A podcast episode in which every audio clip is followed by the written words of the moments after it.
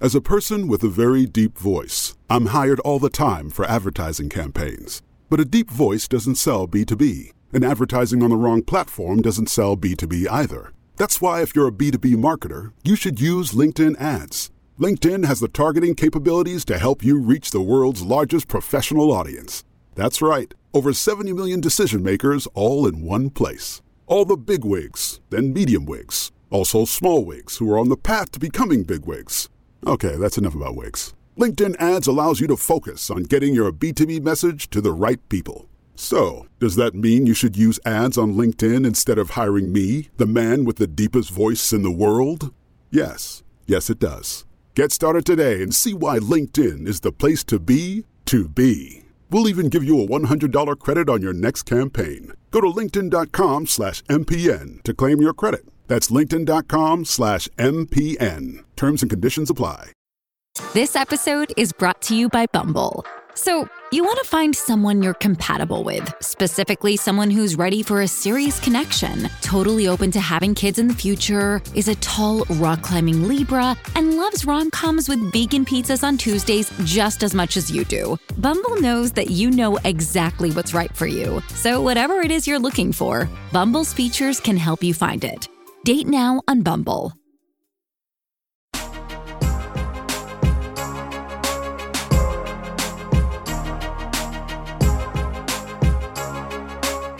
Welcome to the Businessese Influencer Marketing Podcast with your hosts, Jamie Lieberman and Danielle Liss. Each week, we will help you unlock the secrets of influencer marketing through interviews with leading professionals and tips and tricks to help you scale your business. Sit back, grab a coffee, and let's talk all things influencer marketing.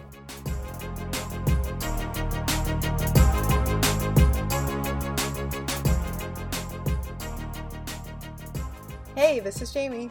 And this is Danielle. And welcome to the Businessese Influencer Marketing Podcast, episode 62. Danielle, I'm I'm really hungry, and um, it's lunchtime right now, and I, I, all I can think about is that one, I want to have lunch, and two, next week is Thanksgiving. I love Thanksgiving so much. I do too, and it doesn't help that I could probably eat a whole Thanksgiving meal right now. I would do it happily and then I would eat another one for dinner. So we probably talked about this last year, I'm sure, but it's a conversation that I think is worth revisiting at any time. What is your favorite part of Thanksgiving dinner? I I can't pick. I actually really love the turkey, which I feel like no one ever never says. Everyone always loves the sides and I love this. I can't that's not a fair question. I'm going to I'm going to pick the, the fifth. So often people mess up the turkey True. and i think that's why it doesn't get love but when turkey is done well oh. yeah and with the right gravy the right gravy I, I want to live in a world where i can just have gravy all the time on everything yes. so yeah mashed potatoes with the gravy is like my favorite my god part of it so hungry you do love mashed potatoes i and do I know you hate pie, which I, yeah, but I love pumpkin. I mean, I also I love pie, so we're, we're a little different there. Although I do love cake as well, but I love pumpkin pie. I do not like anything else pumpkin though. No pumpkin spice stuff. I think we talked about this in a previous episode. Yeah, that was that's one of our more controversial viewpoints. I, I um I hate pie, and we always end up having a bunch of them around the house. And like I, well, the thing is, I don't like crust. And people tell me that's because I've only had bad crust, but I've had enough that I think it's I've got a decent sample to represent the world of crust. I don't know. And um, so like if we get an apple pie or a cherry pie, like I'll just eat the filling yeah. and leave the nastiness. So, so I actually don't like stuffing. And everyone always says to me, well, you just haven't had good stuffing. And I, like you say, I've been around for many years and tried many stuffings, and I just don't really like it. The only kind of stuffing I like is stovetop. I knew. See, we have had this mm. conversation. I knew For you real. were going to say that. And I basically cook it and then dehydrate it to the point, like under the broiler, where it is basically croutons again. so it's like it, it would be easier if they just made the croutons flavored like regular stuffing. It'd be easier for me anyway. But yeah, I um, I'm still a stovetop girl, and because of my youth, I like the cranberry sauce that is completely jelly and Oh, yeah. shaped like a can. Yeah, me too. But you know, I've never had stovetop. It's delicious, but don't eat it like mushy. Like you got to get that a little bit crispy on top. Like I've had it mushy and I'm like, Duh, this is just gross. And as soon as it's crunchy again, I'm like, oh, That's let me eat this as though it's a piece of bread. oh man, I need lunch. It's kind of fitting. It's kind of fitting that our our guest today is a food blogger.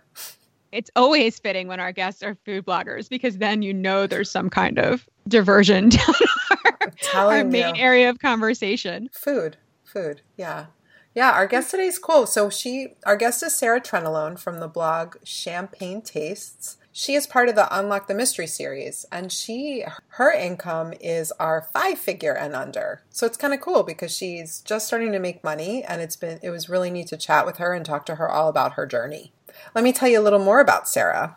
She, like I said, is the creator of Champagne Tastes. Sarah is a photographer, a recipe developer, and a food writer who loves to eat and travel. So basically, we're best friends. she has a BFA in fine art photography and an MAT in art education. She spent 10 years as a wedding photographer, but has moved on to a much tastier job, food writing and photography, and you can totally tell on her site.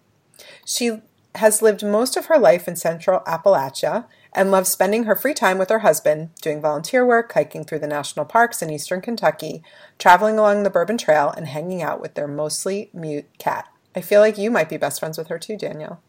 Did you say mostly mute? I did. I have so many questions, but I you know know. what? We'll deal with that at another point. Let's dive into your questions for Sarah in the interview. That was the best segue we've ever had. That was exceptional. Yeah. I am very excited today. I am here with Sarah Trenalone, the creator of Champagne Tastes. And Sarah is kind enough to volunteer to come on the podcast to talk in our Unlock the Mystery Money series. So thank you, Sarah, for coming on. We're excited to have you.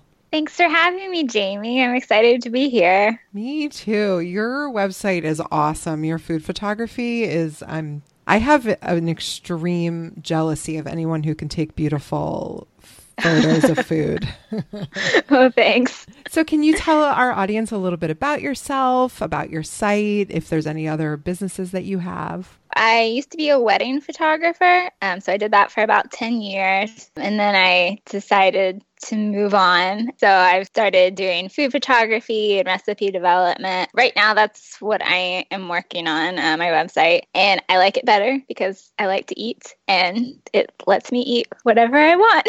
so, um, yeah, so that's what I've been working on now. And it's kind of developed it's changed a little bit since I started it. I started it on a whim a couple years ago, and I just put on there whatever I was eating. Over the last few years, I've been able to monetize it, and so that's been kind of exciting. So when you started the website, was it something you were doing on the side or did you decide to go right into it and you were going to do this full time? Oh, no. I wanted to send my friends recipes without typing them in emails. I didn't have any idea that you could monetize, um, which probably made it a little harder to monetize when I went to go do that because it was kind of all over the place. So I spent a little bit of time kind of cleaning it up and deciding what I wanted to actually make my website about. But I'm happy with the direction it's gone now. Over the last year, I kind of have tweaked the the focus and so now it's focusing mostly on I think of my ideal reader of being like an urban hippie. So somebody who really, really wants to kind of reconnect with nature, especially with their food, but doesn't really have the desire or the resources to move out into the country and start like a farm or a homestead. So I do a lot of garden to table recipes, try to do a lot of sustainable seafood, and I've done a little bit with fermenting and foraging, um, but things you could do like, in an apartment um, without access to a lot of space. I love this. So this is really interesting because, you know, you hear over and over you have to find your focus, find what your point of view is. Um, and I like hearing how in your journey to monetize or to make money off of your site, you realize you have such a distinct point of view. What did it look like before this point of view? I pretty much eat seafood and vegetarian food at home. I'm not a strict, uh, I think that's called pescatarian. I'm not a strict pescatarian. We still eat meat sometimes. Um, but so I was trying to, at the beginning, like push it as a pescatarian diet friendly website. But I started to realize that I wasn't really like who I was advertising towards was not, it wasn't resonating with them. So it's probably because I wasn't putting really diet friendly recipes on my website. so so eventually I like stopped and thought about what was doing well on the site and um, what recipes I enjoyed more and what people were commenting and saying they had made and and took a new look at it and tried to refocus it. So, but I'm happy with where it's at now. So, how did you, when you said you took a look back to see at what was doing well, how did you, what was that process like for somebody who maybe is in your shoes, who's maybe your shoes a couple years ago, where you have the site that you sort of started? Like, I love the reason that you started it. Many years ago, I started a blog because I was tired of sending my friends and family updates on my son. So, I just yeah. started doing that because I was like, I'm not emailing this anymore. You could check the blog if you're interested. And that turned into something for a little while. So, right. similar story. So, what was your process like when you were figuring out how to narrow it? What did you what did you look at metrics or what was it? I tried to look at everything. Um, so there were a few recipes that people consistently made from my site. One of them was pretty healthy, but a lot of times they weren't necessarily healthy. They were things that use like fresh ingredients. But then also, my Instagram is not huge right now, but I do feel like it's full of like actual people who are following along and trying to cook. And the things that people were responding to are sending me pictures of that they had made a couple honeysuckle recipes and a citronella plant recipe and things like that. And they were sending me pictures and being really excited about that. And I didn't really ever hear anything like that about the recipes that were supposed to be for like a specific diet. So I just took a look at that. Um, I looked at my Google Analytics. I just tried to get an overall picture of what people were responding to um, before deciding to change what I was doing. Very and I, I kind of call it like a soft rebrand because I don't think, or quiet rebrand, I, I didn't really change what I was cooking. I changed how I was advertising it. A pescatarian recipe group, and I still have it. Um, but I noticed that they weren't responding to most of my most of my recipes very well, and they were sharing their own recipes that they'd find and they didn't look like my recipe. So I, I, that was another thing that made me decide maybe i needed to kind of tweak the direction and see see what i was doing. I, I love that. That's so smart. I mean being able to sit back and really have that critical eye i think it makes all the difference particularly if you're going if you're deciding to make it into a business. So right. let's talk money um, and we appreciate and love that you're willing to kind of talk candidly about money. So tell us where are you financially with your website now? So I'm on track to make about nine to ten thousand this year, which actually is similar to what I made last year, but way more than I did the year before. But I'm still happy, even though the numbers didn't skyrocket from last year to this year, because that was in the middle of when I was kind of trying to rebrand. And also, I was able to diversify the income quite a bit. So last year, about three fourths of the income was from one brand that I was working with, uh, which I knew at the time was not good. Like I, I knew that that was kind of risky that if anything happened with that brand, and it did, we don't work together this year, that I could end up having basically no income. Um, so this year I was able to work with several different brands and to get ad revenue.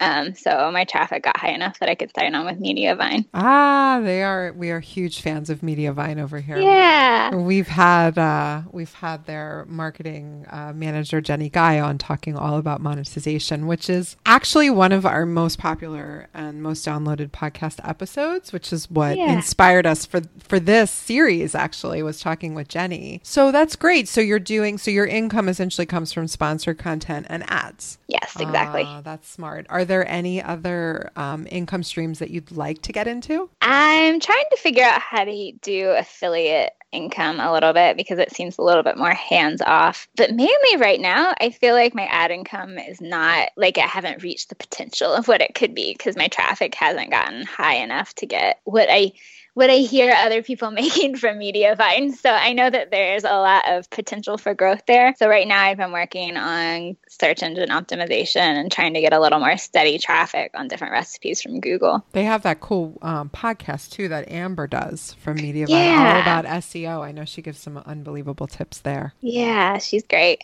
That's very cool. So, what are your hopes and what are your plans for next year? Because we are coming to the end of 2018, which is a crazy thing to say. But I know. what are you hoping to do next year? Um, well, I'm still hoping to increase. I don't have a number goal, but I am hoping that it will continue to grow. Um, I was able to hire a virtual assistant. That's freed up a lot of time that I was spending on the computer doing like things that I don't need to be doing. Um, so now she's doing some of that. So I'm hoping that I can create more content and get just a stronger core reader group. So that's my goal for next year. And then I will hopefully get a clearer picture of what I want to do with my income goals as I move along. So this is I like this because I know a lot of people will hesitate to hire uh, and they feel like they need to wait and wait and wait. What prompted you to go out and find a VA? I had been thinking about it for a while just because I didn't think that my time was being used as well as it could be because the things that I wanted someone else to take over were not making me as much money. When I was sitting at my computer doing like very monotonous things like social media sharing um, and posting on Facebook and posting on Instagram, I just kept thinking that my time would probably be better used if I was creating. And also, I find those things a little bit tedious and they, they're not as enjoyable to me. So I was hopeful that if I could find someone else to do the things that I didn't like to do and I wasn't necessarily necessarily good at, that my accounts would grow and that I would enjoy the whole process more and hopefully make more money at the same time.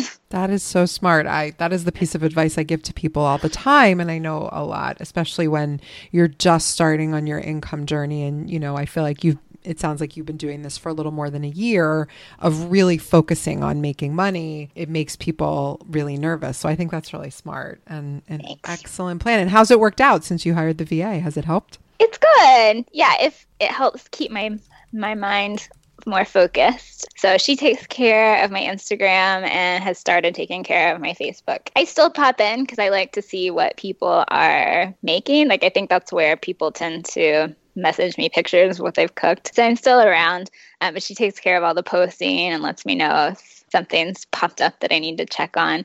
It makes me feel less like Facebook and Instagram are ruling my life. So that's good. yes. that can really happen. That's so funny. I yeah. I don't I I don't like when I fall down that rabbit hole either. Yeah. So what advice would you give to someone who's either just starting out or is thinking about starting to monetize? I was able to go straight like to working directly with brands. I know a lot of people start out with networks instead of working directly with the brands, but I really enjoyed working directly with the brands. I think you get like a clearer picture of what they want you get paid better. So I worked with brands for about 6 months before I realized what the ad or not ad networks, what the um the influencer networks. I didn't realize like my very first brand sponsored post was like they paid me like double what um, I see on the influencer network yes. job listings, and and I didn't have high traffic at all. Like I was making like I had like fifteen thousand 15,000 views a month. And they, I mean, I got 300 for the first post that I did. So, like, I think that the potential is a lot higher when you work with the brands directly as opposed to going through networks. So, so did you approach the brand or did the brand find you? I approached them. I um, love this. This makes yeah. me happy. Tell, uh, can you talk a little bit about that? Because I, I hear a lot of times people are, oh, my traffic's not high enough. I'm intimidated to approach them. So can you talk a little bit about that? Sure. So I, well, I don't use a lot of prepackaged food. So I do feel like your potential for different brands is a little lower if you're trying to do like a, a website without a lot of packaged food on it. So I just looked at the food that I was buying pre-made. Um, and so at the time I was buying a lot of frozen fish. So I figured out which brands that I liked and I started emailing them and telling them like specifically what I had tried and what I liked and that I'd like to try and make a recipe with it. Um, and one of them emailed me back and it turned into something like a really nice brand relationship for about a year. And that's what I've kept doing probably like a hundred people will ignore you for one that answers, but the one that answers, it's really nice. Like it, it, it's worked out really well, and that's happened. I've been able to do three different like long-term brand relationships like, like that. Um, so you have to have your own contract, and you have to be able to negotiate for yourself. But I've really enjoyed that process and then you're not stuck with the contracts that the influencer networks have. they own some of your content. Like I really don't like that. That's what I would recommend is just not being afraid to reach out to different brands if that's what you're interested in doing. That is great advice. Thank you. I that this is the advice that I give as well, but it's also nice to hear somebody who's done it and done it successfully. Hey. So thank you for sharing so much. You were so open and and honest with everyone. I think people will learn so much from your journey and I'm excited to keep watching what you're doing. Um. You're welcome. Before we let you go, will you answer our rapid fire questions that we ask of all our podcast guests? Sure. Cool. And some of them are food related. So, okay. so, our first question is coffee or tea? Um, I drink one coffee in the morning, and then after that, I drink tea. That's fine. You're the second person who just gave that answer. It's it, normally ever the um, our guests have been like really staunchly in one camp or the other but our last two guests have been both. yeah, I can't do more than one cup of coffee a day. I shake. yeah, that's fair. That's fair. I, I do too, and I seem to ignore the shaking and I just keep drinking the coffee. What is your favorite book? Um, I really like that old um it's a Daphne du Maurier book, Rebecca. I try to read it about once a year. Oh, that's a great book. Yeah. What was the first thing you did to celebrate success in your business? Um, I hired a virtual assistant. yes, that's a good one. Yeah. I was I actually thought you might say that. yeah, that was my that was my thing. Do you have a word for the year? I don't. I listened to your podcast and I kept trying to think if I would have a word for the year, but I, no, I don't. That's cool. We have many guests have been like, no, I just don't, and I get that. I don't. Apple or PC? So I was like, Apple obsessed for a really long time. I have one of the little stickers on my car window with the Apple. Um, but they've I don't know. I, am I'm, I'm considering PC. I'm, wow. I may have been, I haven't done it yet. I'm still all Apple, but I I don't know. Are, I've been playing with some fun PCs. oh no, yeah, I'm staunchly Apple, and and our producer and Danielle are staunchly PC. So this is purely of our rivalry. can you tell our listeners where they can find you? Sure. So on the web, I'm champagne-tastes.com. Um, on Instagram, I'm champagne.tastes. And on Facebook, I'm Champagne Tastes Gourmet Recipes for Nature Lovers. Awesome. Well, thank you, Sarah. Uh, I appreciate you coming on the show. Thanks. Okay, so I love that interview. And I'm not going to lie, I was maybe perusing the site because as soon as you said BFA in fine art photography, I was really interested to see what she has. And what do I see? A recipe for gravy. So. no way. It's so timely. so I am pretty into this, and I still do have questions about her mute cat. I think we're gonna. I I should have integrated them. I'm sorry I didn't talk to you about that in advance, but we'll just have to have her on a follow up. we want to hear about your Thanksgiving plans in the HQ. And a special note Danielle and I will be taking Thanksgiving off. So our next episode will be the following Thursday after Thanksgiving. Try not to miss us too much, but we're pretty sure with eating all that amazing food, you won't even miss us until Friday. and if you want show notes for this episode, you can visit businessese.com slash episode 62. Thanks so much. We'll see you next week. Thanks for listening to this episode of the Businessese Influencer Marketing Podcast. Please subscribe if you haven't already. If you like the podcast, we'd love if you give us a review in Apple Podcasts, Stitcher, or wherever you listen to podcasts. Your reviews help new listeners find us. If you have any questions, you can email us at questions at businessese.com. We'd really love to hang out with you in our Facebook group, the Businessese HQ. To join, visit businessese.com slash HQ. We want to give a big thank you to our producer, Don Jackson of the Raven Media Group, for making us sound so very good. Thanks for joining us, and we'll talk to you again next week.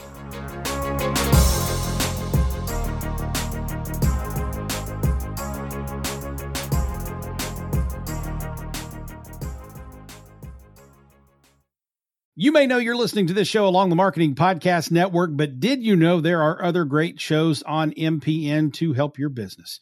Steve Turney hosts a great podcast geared toward mental health marketers called The Boost.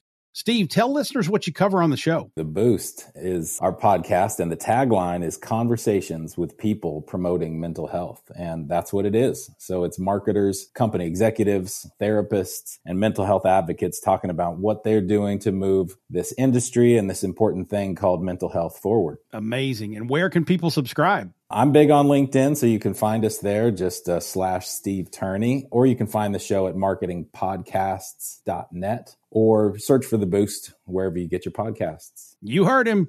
Go subscribe. This podcast is heard along the Marketing Podcast Network. For more great marketing podcasts, visit marketingpodcasts.net.